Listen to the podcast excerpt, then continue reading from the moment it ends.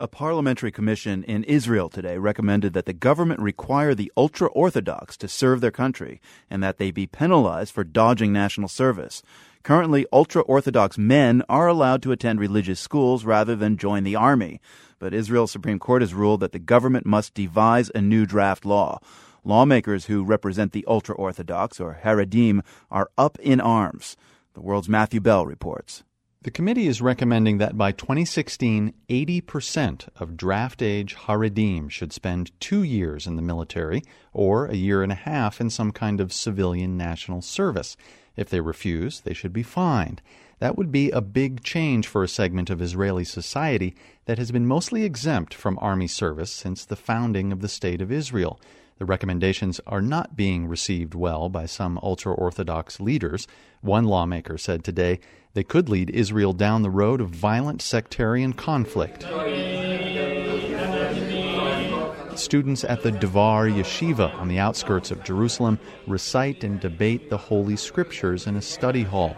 For tens of thousands of Haredi men in Israel, this is the ultimate pursuit in life. They spend years devoted to full time religious study, and the idea of interrupting this activity to spend a couple of years in the Israeli army is simply unthinkable.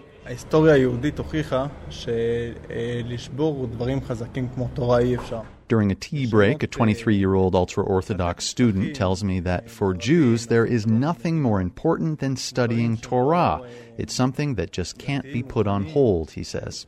What if the government comes to you and says, We need you? We need you to go in the army? Go to hell. Go to hell. That's right, he says. We're not going to accept national service and we're not going to accept being drafted into the army. About 1,500 Haredi soldiers are currently serving in the Israeli army, even though most of them aren't required to be there. Newspaper editor Yeshai Horowitz says whether the government tries to force 80% or 10% of ultra Orthodox yeshiva students into the army, there's going to be a major backlash. If there's going to be some, even in a small uh, number, that will come and say, no, we want from the yeshivot, you should take out people and send them to the army, force them to go to the army, there's going to be a war about it. Because this is something we can't compromise about it. Horowitz says he's a proud Zionist and supporter of the Israeli government, as are many Haredim, but God and religion come first. He says if a draft is imposed, the Haredi political parties would quit the government coalition, and the ultra Orthodox would go to jail or even leave the country rather than sacrifice their religious independence. When some secular Israelis hear such threats, they say be my guest. A small cluster of green army tents and protest signs are set up next to a busy street in downtown Tel Aviv. This is the so called Suckers Camp, an ongoing demonstration of Israelis.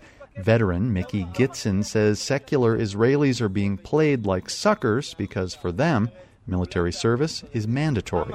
Many people feel that the fact that they give so much and take so much of the social burden of, of this society on their back makes them suckers because there is this population who actually serves in the army, pays tax, work, do a lot of things that you know are social duty in any normal society, and you have a population who doesn't do it, and with a religious excuse, but but from a political reasons. Prime Minister Benjamin Netanyahu finds himself caught in the middle of the politics. Some of his coalition partners say they'll bolt if any new law drafting large numbers of Haredi men is enacted.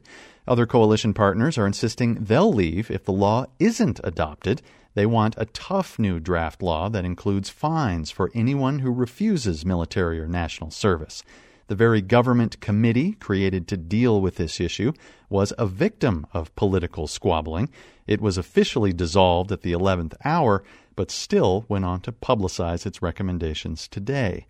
Israel's Supreme Court has set a deadline of August 1st for the government to devise a new system for drafting people into the army.